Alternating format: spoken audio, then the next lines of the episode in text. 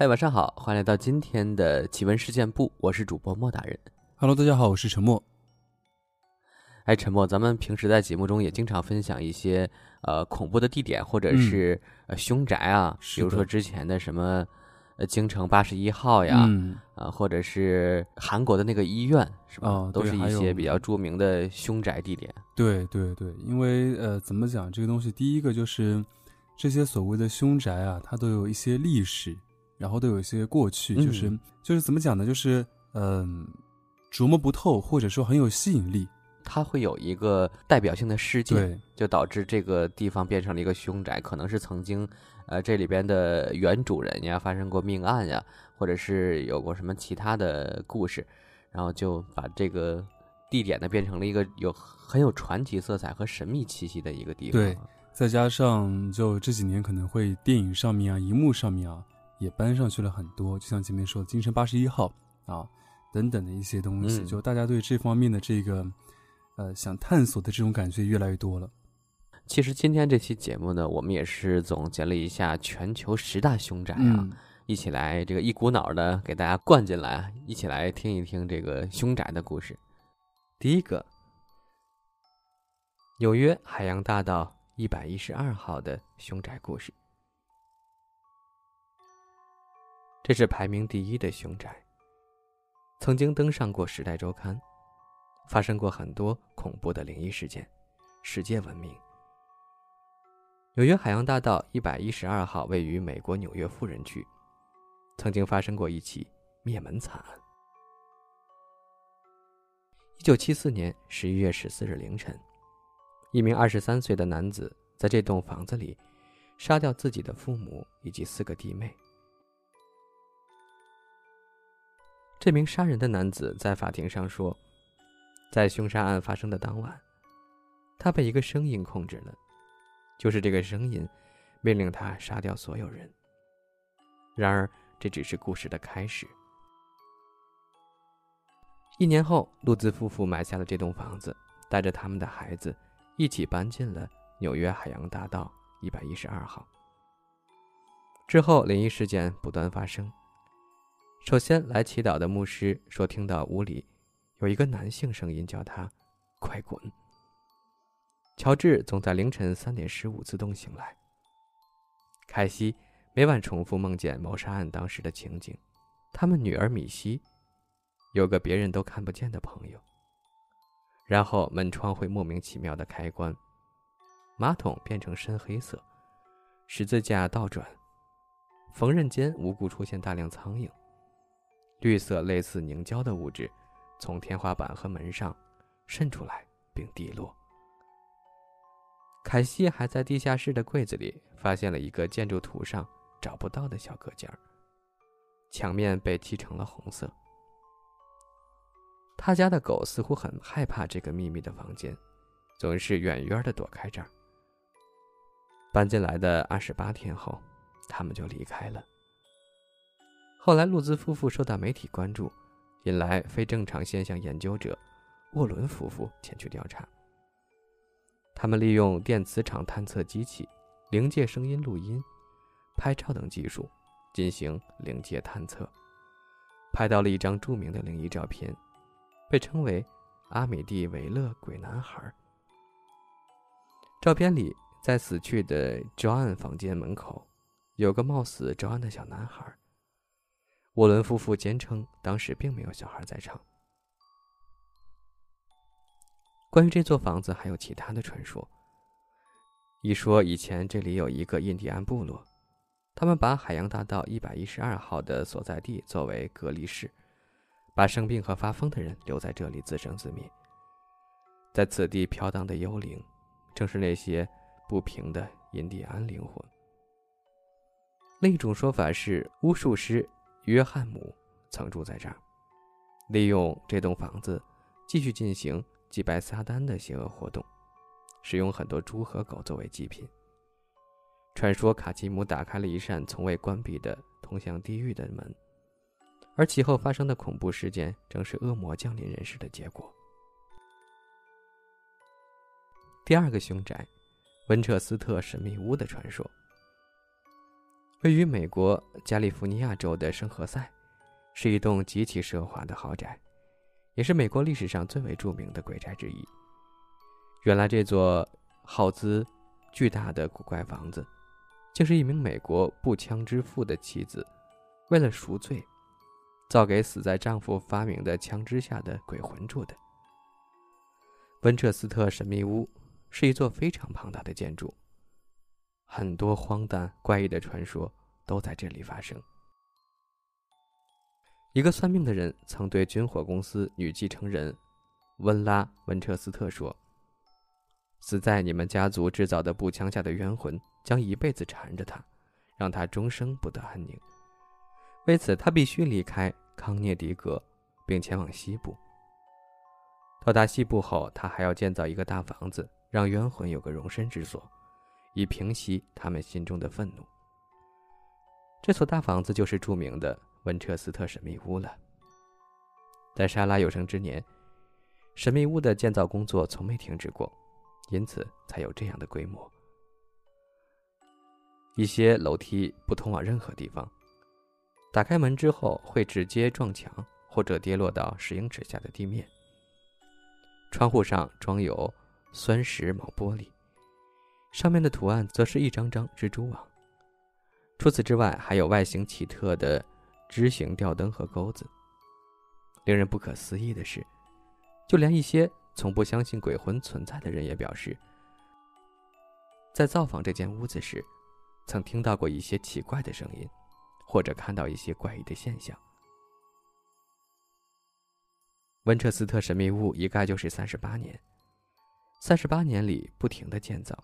房子一间间不断的增建、倒塌、再重建，直到一九二二年主人去世为止才停止建造，直至今日仍然保持着当时的原貌。第三个鬼屋呢是韦弗利山疗养院灵异事件。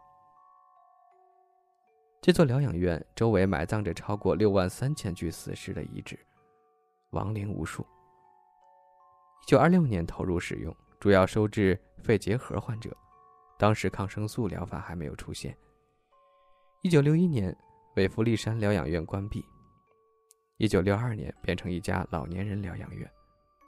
一九八二年，这所疗养院因为虐待患者，被肯塔基州政府彻底关闭了。废弃之后，这成了美国最恐怖的地方之一，很多鬼故事都与它有关，也因此成为。探灵者的必到之地。医院的主要入口，有人说看到一个满身鲜血的老妇人站在入口处，手脚上都有锁链。五楼五零二号房，位于疗养院五楼靠近楼顶的高塔上。据说那个房间会传出女人的尖叫和呻吟。这里曾有过两名护士死去，一个是因为未婚怀孕上吊自杀。因为作为院里医生的孩子，父亲不想负责任，而另一个是五零二房的窗口跳楼而死的。有人说看到那位女士站在窗前凝望窗户。第四名，康涅狄格鬼屋，它是美国官方唯一承认的恶灵致死案件，还拍成过电影，名字就叫做《太平间闹鬼事件》。一九八七年，康涅狄格州中部一座名叫昭辛顿的城镇里，就发生过一起非常恐怖的事件。有一家人刚刚搬进一间空置了好久的房子，很快他们就在后院发现了一小块墓地，然后又在地下室发现了一间用来保存尸体的房间。最最可怕的是，所有的抽屉里装满的都是些怪诞奇异的尸体照片。原来回溯到十九世纪二十年代，房子曾经是一家殡仪馆。在获悉了这个事实之后，这家人马上就开始受到一些没办法解释的超自然现象的烦扰。奇怪的声音、温度的骤变、神秘人的频繁出现，让他们受尽了折磨，几乎已经完全摧毁了他们的心智和理性。自始至终，他们都不知道他们的经历。将会被记录下来，成为美国历史上出现的一次最为极端可信的超现实经历。而电影《太平间闹鬼事件》就是根据这个原型改编而成的。据说这也是美国官方唯一承认的灵异事件。八宝饭店灭门惨案，这个位于我国的澳门，曾经在店里发生过灭门碎尸案，后来还被拍成电影。八仙饭店灭门惨案，这个事件呢，在我国澳门，曾经在店里发生过灭门碎尸案，后来也被拍成电影。八仙饭店灭门案是一九八五年轰动一时的凶杀案。疑凶赵志恒涉嫌杀害澳门八仙饭店东主一家九口及一名员工，死者年龄由七岁到七十岁。当凶案数年被揭发后，外界盛传凶徒把死者尸体煮成叉烧包，并于饭店出售。这个案件轰动香港和澳门，基本所有关于人肉叉烧包的电影都是根据八仙饭店灭门案改编的。当年嫌犯黄志恒杀害了八仙饭店老板一家，因为事后尸体被凶手肢解，到如今都没有找全受害者尸首。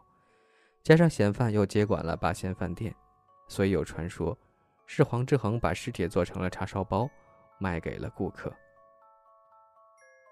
费城东方州立监狱，费城东方州立监狱关闭后，成为灵异之地。美国宾夕法尼亚州费城的东方州立监狱，建于1829年，拥有类似城堡的墙壁和壮观的警戒塔，同时还是第一所采取单独监禁措施的监狱。这里的囚犯一个人住，一个人吃，甚至可以在属于自己的院子里活动。当囚犯离开他的牢房时，狱卒会用头罩罩住他的脑袋，让他仍处在与其他犯人隔绝的状态。由于过于拥挤。这所监狱后来被废弃，很多人还相信关押在这里的犯人患上了精神病。很多到此参观的游客报道说，听到有人在牢房里走动的声音，神秘怪异的噪音，冰冷阴暗的走廊还时不时传出哀嚎声。其中，最著名的当属十二号牢房和其中一个警戒塔，前者经常传出笑声，但看不到一个人影；后者则出现虚幻的影子。继续监视这所空空的监狱，经常出现奇怪的笑声，还会出现什么影子？其实你仔细观察这个监狱，会发现，其为石质斑驳的墙体和内部格局较容易传音。人在这样的环境其内，会感受到很强的精神上的压抑和不安。爱丁堡城堡闹鬼事件。爱丁堡城堡拥有大约九百年历史，是苏格兰历史上最为著名的闹鬼地点之一。爱丁堡城堡建于十二世纪初，最初是一个军事要塞。除了曾遭到多次猛烈进攻外，这里也曾是一个执行死刑的场所，并一度被英国人占领。随着时间的流逝，这里逐渐变成一个旅游胜地。地牢经常发生的闹鬼事件最为游人津津乐道。爱丁堡城堡的地牢曾经关过著名的亚历山大·斯图尔特公爵和珍妮特·道格拉斯。前者杀死狱卒并焚烧他们的尸体后成功逃脱，后者被指使使用巫术，最后被烧死在火刑柱上。此外，一个不知姓名的风笛手也一度在城堡的地下通道游荡，但后来再也没出现过。二零零一年，爱丁堡成为历史上一项规模最大的超自然现象研究的对象。当时，一支由九名研究人员组成的小组，以及两百多名公众代表。对早已遗忘的城堡内饰和秘密通道进行了探查，寻找所谓的闹鬼事件的种种迹象。公众并没有被告知传闻中哪里闹鬼，在传闻中有鬼魂出没的地方，大约有百分之五十一的参与者看到了超自然现象；而在没有鬼魂出没的地方，看到这种现象的人只有百分之三十五。在爱丁堡城堡度过的每一天，人们都会看到虚幻的影子。经历温度骤降，以及感觉到衣服好像被什么东西牵扯。米尔特勒斯大农场，米尔特勒斯大农场位于路易安那州的圣弗朗西斯维尔，是大卫布拉福德将军于1796年建造。被誉为美国最爱闹鬼的地方之一。一些人表示，这个农场是个不祥之地，有多达十起谋杀案都是在这里发生。在所有关于大农场鬼魂的传闻中，最为大众所熟识的莫过于克洛伊的鬼魂。当时，一个名叫克洛伊的奴隶因为偷听，被主人残忍地割掉了耳朵。为了复仇，他在生日蛋糕中下毒，毒死了主人的两个女儿。这两个不幸者的鬼魂，据说经常在大农场出现。根据传说，克洛伊最后被其他奴隶绞死，死后灵魂一直在大农场游荡。被主人割下的耳朵，则包裹在头巾中。波利莱多里，波利莱多里一直被誉为英国闹鬼最凶的鬼屋。据传，在十三世纪，当地一家修道院的修道士爱上了附近女修道院的一名年轻修女，二人抑制不住熊熊的爱情之火，决定私奔。他们被人发现，并受到严刑，修女被活埋在墙里。修道士被处以绞刑。二十世纪初，波利莱多里首次出现鬼魂目击事件，其中包括无头男子和白衣女孩，当然还有修女。一九二九年，著名抓鬼人哈利·普莱斯对这座鬼屋展开调查，他也拿鬼魂没有办法。一九三九年，波利莱多里鬼屋被烧毁。一九四四年，废墟又被彻底毁坏。现在已经没有人再敢去这片荒地。班夫温泉酒店闹鬼事件。班夫温泉酒店位于加拿大，坐落于风景如画的落基山脉。